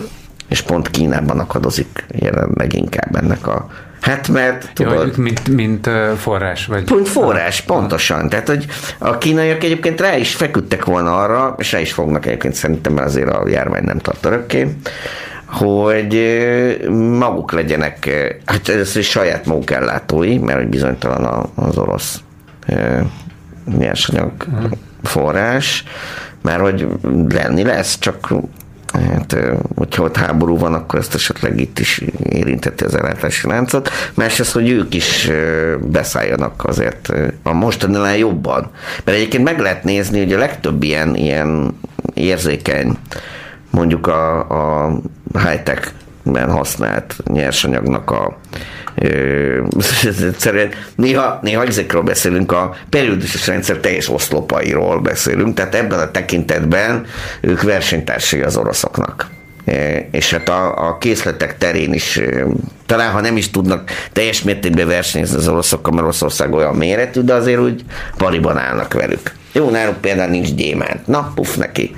Igen, egyébként... Németországi barátom panaszkodott most, hogy Igen. nem tudja mi van, de a németeknél már megint nem lehet WC papírt kapni.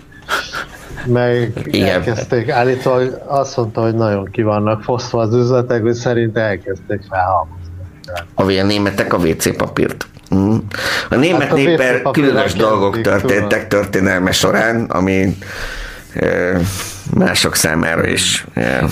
Azért nem tudom, tehát hogy mondjam, nyug, Nyugat-Európában, tehát hogy jaj, kezd kifogyni, ez azt jelenti, hogy lehet, hogy egy fél napig nem volt sarki tesco tehát hogy azért, na. Igen, igen. Ezeket azért igen, annyira nem veszem komolyan. Tudod, hogy a WC papír miért annyira szembetűnt, hogy eltűnik a polcokra, mert ugye az nagy. Sajnálom, Madbar most cáfolta, lehet kapni WC papírt, ez megint már csak egy oktalan hisztéria volt, tényleg, igen. Lement a délután, és nem találta azt a fajtát, amit Igen. szeretett volna. Szerintem Mecklenburg-Vorpommernben biztosan lehet WC papírt kapni, úgyhogy oh. lehet kapni, és lisztet is lehet kapni. Kérek magamnak, köszönöm szépen. Kedves telefonáló, te mit kérsz ki magadnak, mondjad? Sziasztok, Balázs Péter. Szervusz, de kezd azzal, a mit kérsz ki magadnak, utána jöjjön a kikérem magamnak a WC papírt. Köszönöm. szóval, ja, igen. Azért telefonálok, hogy egyrészt mert nem tudtad pontosan megmondani, gondoltam, akkor megmondom, tehát az új variáns, az az ötödik hullám, ez két omikron alvariánsnak a genomjának a rekombinációjából jött létre. Nagyon szépen köszönöm. Milyen? Ez a, ez, ez a pontos helyzet. Valóban úgy van, ahogy mondtad, hogy Dél-Afrikát és Izrael kell figyelni, amikor Londonban megjelenik, akkor kell aggódni. Mm. Megjelent múlt héten. Ajaj. De, de azért annyiból jó a helyzet, hogy a, ugye már maga az Omikron és a két Omikron alvariáns, amiből ez az új létrejött, ezek tényleg klinikailag igazolhatóan csak ilyen felső légúti uh-huh. betegséget okoznak, tehát nem mennek le a hőrbe meg a tüdőbe. Igen, igen, igen. Ez az Omikron ügyben, és volna még egy, egy gondolat, amiről örülnék, ha elmondanátok a ti véleményeteket, főleg a stílicét hallgatnám nagyon szívesen, hogy én nem szeretem ezt a nemzet karakterológiai ilyen meghatározásokat, meg gondolatokat, hogy a magyar ilyen, az orosz olyan, meg stb. De azért valami van benne. Ja. És hogyha, ha belegondoltok abba, hogy mondjuk mi volt a, a szovjet hadseregnek a stratégiája a második világháborúban, akkor tulajdonképpen két dolgot kell megemlíteni, hogy, hogy minden emberi áldozat árán is előre, aki meg jönne vissza, menekülne vissza, azt lelőjük mi magunk a saját katonáinkat. Így van. Vissza, visszafelé nem lehet, nem lehet menni. Ez részben szerintem földrajzi helyzetből is adódik, tehát hogy aki Moszkvában vagy Szentpétervárot dönt, az kurvára nem látja, hogy mi történik az Urálon túl, ha megnézitek a mostani katonaságot, akkor azt látják, hogy a, hogy a különböző szánokból és az urálon túli szegény falvakból jönnek, ott úgyse számít, mert egyel kevesebb szájt kell etetni, a ladába úgyse fértek be nyolcan, tehát hogy, hogy, hogy bármi elszakot megfizetnek. Na most az annyi a különbség, csak elmondom, hogy igen, némely sztánok még mindig a Szovjetunió helyett Oroszország részei, gondolok itt Dagestánra, esetleg Tatarsztánra, vagy Baskortosztán, de mondjuk a második világháború szovjet hadsereget tényleg egyébként igen jelentős részben töltötték föl az akkor még a Szovjetunióhoz tartozó turkesztáni, most már független államokból, azért kazahok, kirgizek, üzbégek, már hogy az onnan származó kazahok, kirgizek, üzbégek nem harcolnak. A, egyébként persze igen, mert van kazak kisebbség a mostani Oroszországban is. Én is rákérdeztem e, e, Misinél, és ő is azt mondta, hogy ez nem optikai csalódás, előszeretettel soroznak be, főleg a birodalom déli peremvidékéről származó nemzetiségieket. Tudott, tehát így a nanályoktól, búrjától nekem, nekem nincsenek adataim, tehát ez csak megérzés, vagy gondolat, de egy valami mégis az, és ez hozta föl belőlem ezt a telefonálást, hogy egy ilyen rendszert, egy ilyen szisztémát, egy ilyen felfogást öm, ö, különböző szankciókkal nem lehet megfogni. Tehát nem érdekli, hogy ő most el tudja adni a nikkelt, nem érdekli, hogy me mekkora lesz a búzatermés, vagy az árpa, mert, mert, mert nem ez a döntő pont, hogy ja Istenem, most nem lesz akkor búza, ja Istenem, most nem lesz akkor árpa, jaj, most akkor kinek adom el a nikkert, meg a kadmiumot, hanem az érdekli, hogy van neki írdatlan emberanyagba, az behajtja, és majd előbb-utóbb a másik az elfogy, vagy elfárad. És ezért szerintem a szankciók nem, nem működnek. Hát ott ül a 27 méteres asztalánál, fingja nincsen, hogy onnan 250 kilométerre, ami azt jelenti a mi viszonylatunkban, hogy már Ausztria, az őt nem értekli, hát nem látja.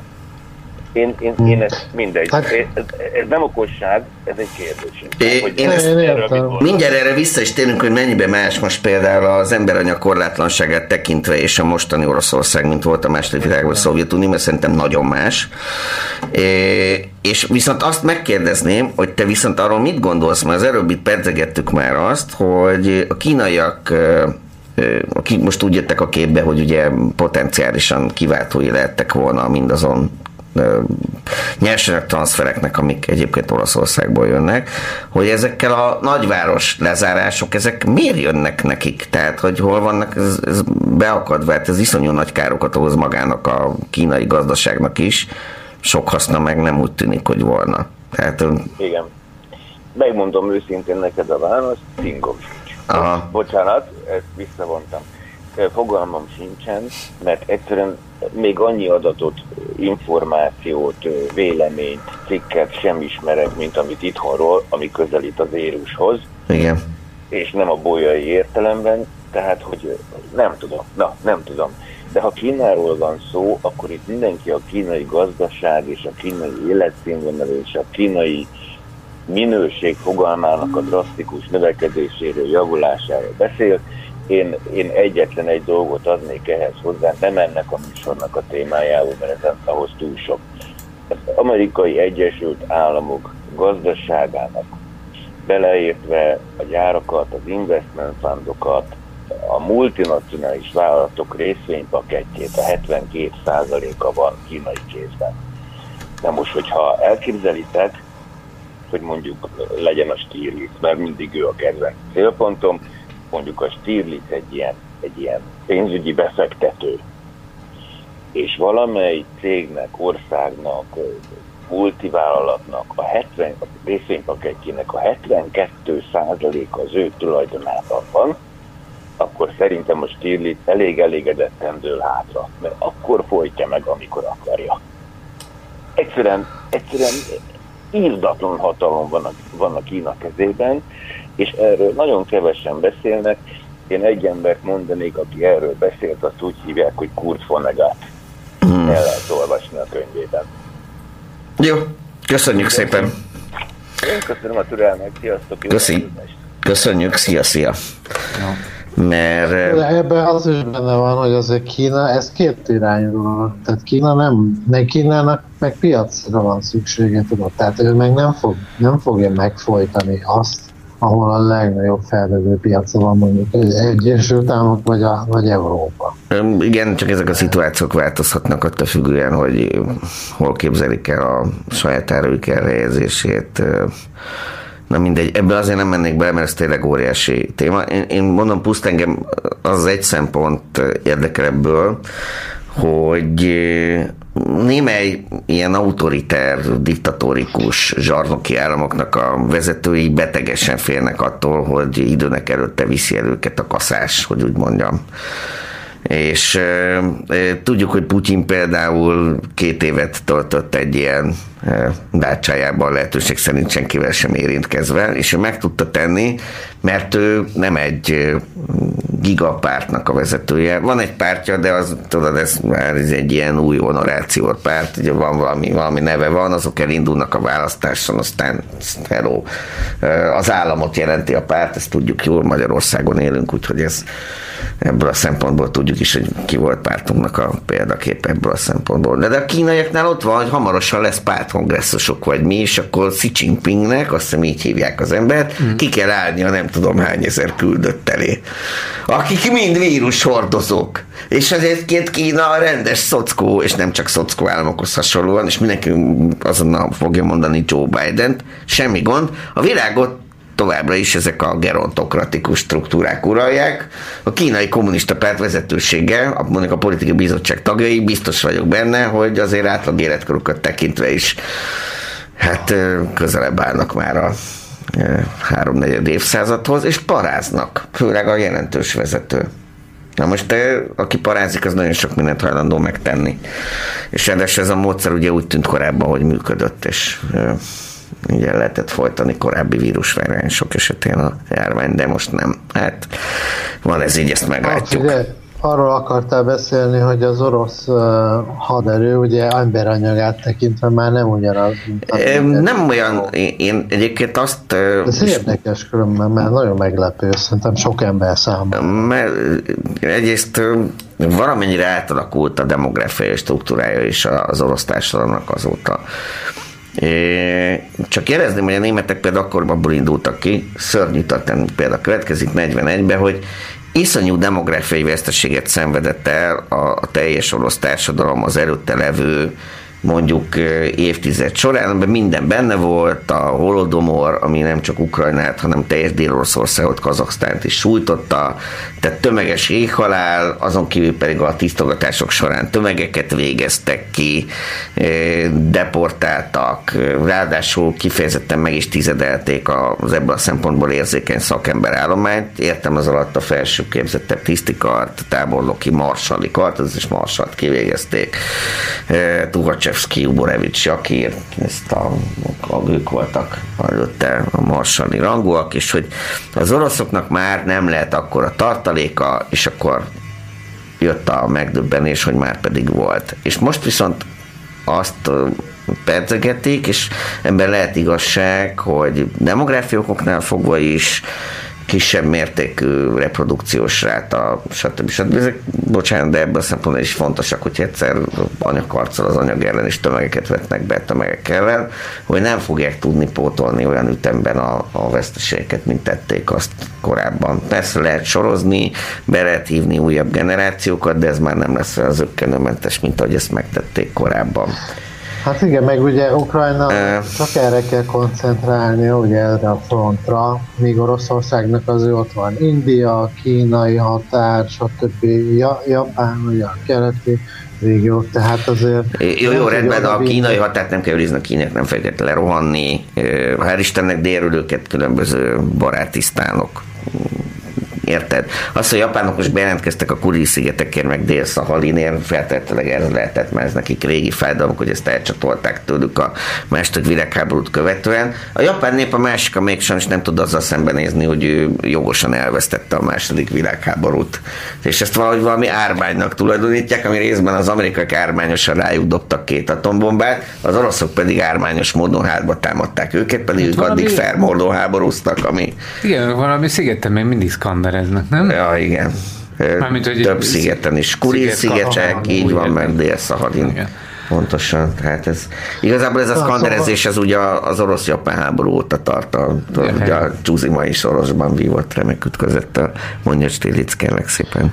Hogy ha, ha a teljes, a haderő teljes létszámát nézzük, akkor kb. háromszor, négyszer annyi orosz katona van összességében, tehát mit tudom én, a teljes, ha mindenkit beveszünk, akkor 1,3 millió, orosz, ukrán pedig 500 ezer, de az aktív az mondjuk 850 ezer vagy 200 ezer. Ez egészen biztos vagyok benne, hogy a fölényt meg lehet pusztán ezzel teremteni, az, arra utalnék, hogy azt a fölényt nem lehet megteremteni, amit a második világháborúban simán megcsináltak mondjuk a németek ellen. Ja, Ott ugyanis nem egy a három, hanem én egy a tízhez arányban mentek néha. Jó, egy a hét, egy a nyolc. Igazából az. Így van, és Tehát, hogy... szerintem ez nem annyira sokkal több, még ha a teljes haderőt nézed akkor is, de mondom, ebből csak ugye csak száz, nem tudom, százezeret tudod adni. Igen.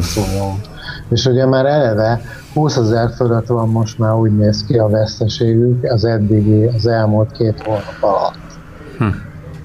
Nézd, a veszteségek olyanok, amik, tehát hogy azt lehet mondani, hogy ha persze, hát ez egy nagy háború, itt ezeket kezelni kell, Ennél nagyobb veszteségek voltak fajlagosan bevetett erőkre vetítve korábbi oroszok részvételével zajló konfliktusok, melyek is azok, és akkor már visszatértünk, hogy hát az utolsó nagy az, amikor az ugye Afganisztán volt. Tehát, hogy nagyon gyorsan elérték az afganisztáni veszteségnek először csak a felét, most már azért a teljes érted, pedig ott az tíz éves 9-10 éves projektről beszélünk.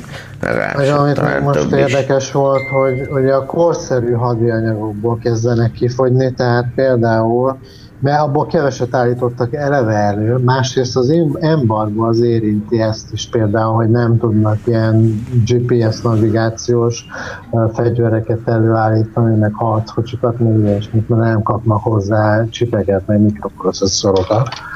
É, és a, igen, ez a jelentős különbség, hogy például korábbi jelentős nagy katonai konfliktusban úgy működött a háttérben ez a, a, a teljes hadipari komplexum, hogy még kaptak külső támogatást is hozzá. Erről volt is szó, tehát hogy érkeztek Igen. az amerikai Most is ott szétszettek hát egy drónt, érted? Abban volt Japán, egy orosz drónt, lezuhant drónt. Abban volt, Canon volt a kamera, Japán vezérlés volt benne, Se, alig, semmi orosz technika nem volt benne. Semmi, gondolom rajta volt a típusa is, ez a Buher 2, nem? Igen, hát gyakorlatilag úgy volt egyébként össze. De amit még mondanak, hogy a, azért sok olyan van, tehát hogy, nem, hogy ezekből a precíziós fegyverekből kifogytak, tehát azért is lőnek állandóan nagyon mellé a civil célpontokra, meg ilyesmi, mert egyszerűen nincsen nekik ilyen precíziós bombájuk. Meg Na most ez a helyzet, hogy ebben a tekintetben szeretnünk kérni, hogy legyünk óvatosak, nem tudom, hogy mi mennyi maradt nekik. Ez az, amit tudod, Jó, tehát, hogy jó. ilyen esetben tényleg a puding próbálja az evést, tehát hogy ez, ez később fog kiderülni, hogy mit és mennyit tartalékoltak el melyik csúcs technológia, katonai csúcs technológiában. Kedves telefonáló, szervusz! Olvastam egy pentagonos elemzőnek a cikkét, amiben azt bizonyította, hogy a ukrán területén levő élőerő létszámban már vagy kiegyenlítettek a viszonyok, vagy már több, több az ukrán katona. Ugye a hadserege az volt olyan 200 ezres, 100 ezer volt ott keleten, Donbass környékén, de aztán létrehozta Ukrajna a területvédelmi egységeket, az közel azonos létszám, mint a, mint a rendes hadsereg, tehát kikérdezve nem, nem olyan jó. Viszont azt tudni kell, hogy a Krím annektálása után több ezer ukrán, ukránt láttak vendégül kanadaiak, amerikaiak, britek egy jó kis többfónamos kiképzésre, ezért nem csak a technikában, hanem a kiképzésben is taktikában is felülmúlják. Én... a cselemző szerint az oroszokat. Ez meg lehet tudni, egyébként pont erről a kiképzésről és a katonai tanácsadók szerepéről erről beszéltünk az adás első felében. Igen. Köszönöm és szépen, a, hogy visszautalsz erre. És a Pentagonos még azt is elemezgette, hogy valóban egy villámháborút akarta Putyin indítani. Ugye maga a villámháború, ugye mélységi csapás kifejezés, az egy közös orosz-német találmány, az általad az előbb említett Uocseszki volt az egyik szellemi atya ennek a stratégiai műveletnek. És erre, erre voltak felkészülve, az egész logisztikai lánc berendezkedés erre alapult, négy nap idegélelem, nem kell túl sok szállítás, mert hamar leverjük az ukránlapot, és azóta képtelenek voltak átállni egy hosszantartó háborúskodásra. Ez a Pentagonos azt jósolta, hogy, hogy ebből egy, egy nagyon hosszú álló háború lesz, vagy az oroszok valamilyen ki fognak vonulni valami ürügyel. Hát meglátjuk. Ez megint csak a kicsit wishful thinking volt, legyen így, tudod. Ez az egyszer csak váratlan véget ért, tudod, és akkor csak érezném, hogy ilyen esetben meg az lesz, és mikor jönnek vissza. Tehát, hogy Igen. A, a csak oda beütünk, és aztán visszamegyünk, az mindig fennáll a veszély arra, és mikor jönnek vissza, tehát, hogy ez mikor vélik úgy, hogy ez csak az első hullám volt, majd jön a második, hiszen mindent így foglaltak el, a kaukázustól kezdve közép oda csapunk, visszamegyünk. Ja, igazad van, ciao. Köszönöm szépen, ciao. Úgyhogy erre... most másfajta hadviselés következik yes. egyébként is, úgyhogy azt még, még nem nagyon tudja senki megjósolni, hogy ott az ukránok hogyan tudnak majd teljesíteni. Ugye ebbe a hosszú frontos harckocsik mozgásokra épülő lapos területen az oroszok tudnak majd előre nyomulni. Aha, nyáron. Meglátjuk. Nyáron. Mm. Azért tartozik Igen, a azt mondják egyébként, hogy Tudod, ezt a május 9-ét jósolták, hogy ugye Putyinnak addigra kéne valamit felmutatni, na most, most már orosz elemzők is azt mondják, hogy addigra nem lesz ebből semmi, de inkább a nyár vége felé lehet esetleg Értem. valami olyat elérni. Hát figyelsz, csak jelezném, hogy a következő díszemne az május 9 után november 7-én lesz, úgyhogy... Aha. Jó. Ezt ezt hát kíváncsi vagyok egyébként erre, hogy tényleg Mariupolba uh, fognak-e díszemlét csinálni, megmerik-e azt csinálni. É, igen. Ez egy érdekes felvetés. Már hogy milyen díszemlét, mint amit Berlinben csináltak, ott is azért ez Szordinóban Hát azt mondták, hogy ugye ezt tervezik, hogy Mariupolban, ugye elfoglalták Mariupolt, az az, az, az obsztál kivételve, és hogy ott akarják a május 9-i ilyen győzelmi szemlét csinálni.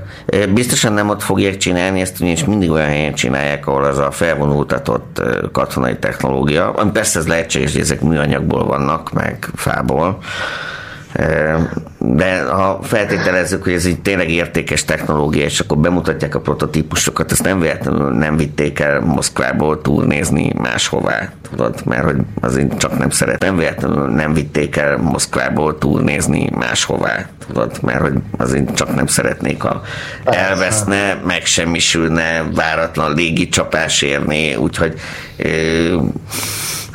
ilyen, ilyen parádékat rendeztek természetesen, is tudom, akkor bevonulunk a városba, és akkor virágeső hullik, hát ez most nem fog rájuk hullani, az már eleve pek, tehát um, lehet fel alá vonulni, de az is kockázatos egy városban, aminek lehet, hogy egy része alá van aknázva, tudod, tehát én, én ezt nem hinném, de milyen hátteret nyújt az egy díszemlé, ezt adott a szétlőtt panelházat. É, hát ezt mi csináltuk. Tehát, hogy hát ezek, ezek a lelkes disztrojok nyilván büszkék is rá, hogy ezt ők tették. Ennyire, milyen, milyen szépen szét tudtuk lőni. Na, ennyit erről. Bezzek. Na jó, lassacskán szerintem futunk ki az adásidőből, mert már elmúlt egy perccel dél, és nekünk híreket kell mondanunk, és ma Smoking Heads is lesz és ö, több rendbeli, igen. Úgyhogy ezzel is fogunk szolgálni kedves hallgatóknak, meg majd programajánlóval, ami derekas lesz, ezt ígérem mert sok izgalmas, érdekes dolog történik majd a héten, de majd, hogy csak, csak odaértünk, mert egyelőre nézzük csak meg a, a tud hírek és az egyéb híreknek a sorát. Te is mondasz majd? Aha. Akkor Csákány is fogja kezdeni, 12 óra 1 perc, 40 másodperc, hírek következnek itt a Tilos Rádióban, a Csonka Magyarország műsorában. Peking lakosságának zömét kötelezték arra, hogy a héten három körben vegyen részt. Nuklein